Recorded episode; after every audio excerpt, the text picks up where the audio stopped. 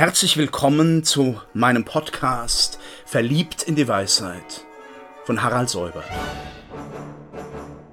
Sie hören heute einen Beitrag aus der Reihe Nachgedacht, eine kleine Geschichte des Denkens. Der Tod, die andere große Daseinsmacht, die Sterblichkeit. Die hat natürlich die Menschen auch im Mythos beschäftigt, im äh, Zeitalter der Tragödie ist es immer wieder um dieses Sterben und Einsichtgewinnen gegangen. Und bei einer Gestalt wie Sokrates, die ihre Philosophie mit dem Tod bezahlt, ist das ja auch besonders naheliegend, dass der Tod ein großes Thema der Überlieferung wird. Äh, das tut Platon in dem Dialog Phaidon, dem Dialog über die Unsterblichkeit der Seele, der eine wunderbare Fiktion hat. Er zeigt äh, das Warten auf das Signal gewissermaßen zu der Hinrichtung des Sokrates. Wir wissen ja, er hätte fliehen können, er tut es nicht, weil es eine Inkonsequenz gewesen wäre. Er bleibt und er wartet das Schiff aus Delos ab. Das zeigt, dass nun die Festtage vorbei sind und man nun diesen Hinrichtungsakt vollziehen soll. Er stirbt, wie Sie wissen, durch den Schirlingsbecher. Das Gespräch, die letzten Sekunden, Minuten, Stunden dieses Gespräch vor der Hinrichtung gilt der Frage nach dem Tod und der Unsterblichkeit der Seele. Es ist ungeheuer eindrücklich geworden, auf vielen Bildern auch abgebildet in der Kunstgeschichte, wie der Sokrates bis zuletzt philosophiert und als Sterbender noch die Würde des Geistes und die Würde seines Gedankens und die Hoffnung verkörpert. Aber das, was er eigentlich tun soll, weil natürlich auch seine Zuhörer das wollen, die Unsterblichkeit zu beweisen, das kann er nicht tun. Er hält eine Hoffnung fest, Elpis, eine Hoffnung auf Überdauern, auf Transzendenz. Und er bietet einige Argumente, zum Beispiel das Argument, dass das äh, Leib und Seele wechselnde Kräfte sind und wie Kleider die verschiedenen leiblichen Hüllen über diesen Menschen gelegt sind, damit die Seele kontinuierlich ist. Das ist etwas, was wir heute auch aus der Anthropologie kennen, dass man sagt, ja, der Stoffwechsel, der Austausch der Zellen alle sieben Jahre sind wir eigentlich ein anderer und doch sind wir über diese biophysische äh, Verwandlung hinweg identisch, was man tief auch noch in das Verhältnis von Geist und Seele hinein weiter erwägen könnte. Dennoch, all diese Argumente, sie sind teilweise ganz schön, sie gehen nicht auf. Und am Ende bleibt weiter nachzudenken. Wir sehen das Schlussbild, das ist ja wirklich wie ein großes Drama. Das Schlussbild des Sterbens Sokrates, der eigenständig den Schirling zum Munde führt, der dadurch nach und nach erkaltet, ähm, wie zu Stein wird, aber noch denken kann bis zuletzt. Es war wohl auch ein schmerzhafter Tod, davon erfahren wir relativ wenig. Und er sagt, nachzudenken über Leben und Tod, über die Seele, die eigentlich mit dem Leben engstens verbunden ist. Psyche ist fast ein Synonymbegriff für Zoe, für das Lebewesen. Ja, dieses Lebendige der Seele kann sich doch mit dem Gegensatz dem Tod nicht verbinden. Darüber lasst uns weiter nachdenken. Denn dass es sich genauso verhalten hat und verhalten wird, wie ich es gesagt habe, das kann ich nicht beweisen, aber dass es so oder so ähnlich ist, das ziemt sich anzunehmen. Sokrates Vermächtnis geht weiter in der Frage nach der Gerechtigkeit. Und meine Damen und Herren, da berühre ich bei Platon vielleicht das, was man sein Hauptwerk nennen könnte, den Dialog Politeia. Politeia, schwer zu übersetzen, es ist äh, mit der Staat viel zu wenig gesagt. Also einen solchen verfassten Staat, gewaltenteiligen Rechtsstaat ja gar nicht gibt. Man müsste sagen Politie, Verfassung. Und da ist von vornherein gemeint die Verfassung der Seele und die Verfassung der Polis.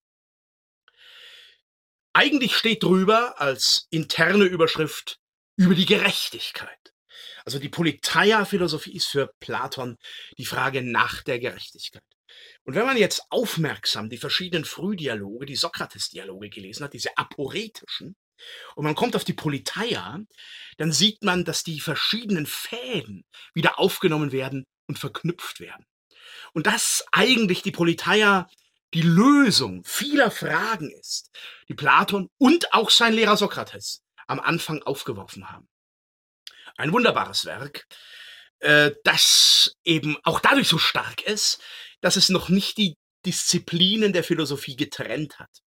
Das ist ethisch, das ist politisch, das ist aber auch Metaphysik und Ontologie. Frage nach dem Sein, Frage nach der Wahrheit, Frage nach der höchsten Wahrheit in der Idee. Alles verflochten in einer Symplokä, in einem Geflecht wie ein Teppich, verflochten ist. Äh, diese Frage, was ist denn das Gerechte, die beschäftigt die Gesprächspartner am Anfang, äh, wo sie bei einem Fest zusammen sind. Und sie beschäftigten dann Glauton und Ademantos, Glaukon und Ademantos, die beiden Platon wohl besonders nahestehenden Freunde, einer mag sein Bruder gewesen sein, die der intensivste, engste Kreis um Sokrates waren. Und die beiden jungen Männer, die fragen, wir wollen das Gerechte, wie es an sich ist. Wir wollen nicht nur das Gerechte, wie es scheint.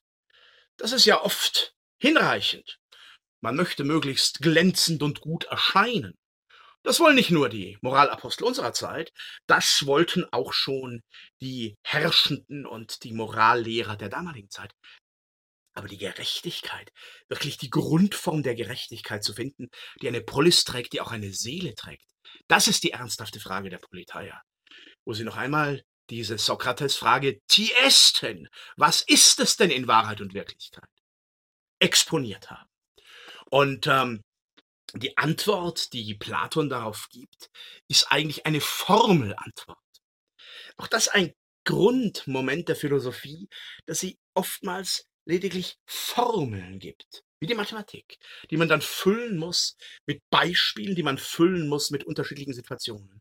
Die Formel lautet, das Gerechte ist ta tu pratein, dass jedes das Seine tut. Das kann man auf unterschiedlichen Ebenen verstehen und interpretieren. Dazu gibt Plato noch Anleitungen. Es kann innerhalb der Politeia zu einer Art Ständelehre ausgedeutet werden. Ist aber gar nicht das Primäre, dass man sagt, ja, also eine, eine Stadt ist eigentlich gut gegliedert, wenn sie eine Verwaltung hat, wenn sie eine Polizei hat, wenn sie auch Handel hat und wenn sie am Ende wissende, einsichtige Regenten hat, eine Aristokratie hat. Äh, es ist schwierig, wenn alle alles tun wollen. Die Vieltuerei, wenn das so durcheinander geht. Ähnlich ist es aber auch, und das ist vielleicht die tiefere Bedeutung, in der Seele. Auch die Seele hat verschiedene Idee. Na, da kann man sagen Teil, Seelenteil. Man kann aber auch sagen Seelenhinsicht. Es gibt die Seelenhinsicht des Logos, es gibt die Seelenhinsicht des Willens und es gibt die Seelenhinsicht der Begierde. Die Politeia lehrt wunderbar, dass es absurd wäre, die Begierde töten zu wollen oder von der Begierde abstrahieren zu wollen. Die Begierde ist nun mal da. Aber man kann die Begierde sublimieren, man kann sie durch den Willen zum Logos, zum Logistikon formen und bilden. Und in dieser Dreiheit, in dieser Dreiteilung der Seele zeigt sich dann auch das Ineinandergehen dieser Teile. Sie müssen sie als sich selber definiert werden und dann können sie miteinander korrespondieren. Daher tu pratein. Das ist also das Wesen der Gerechtigkeit. Und äh, äh, ja, die große und die kleine Schrift nochmal.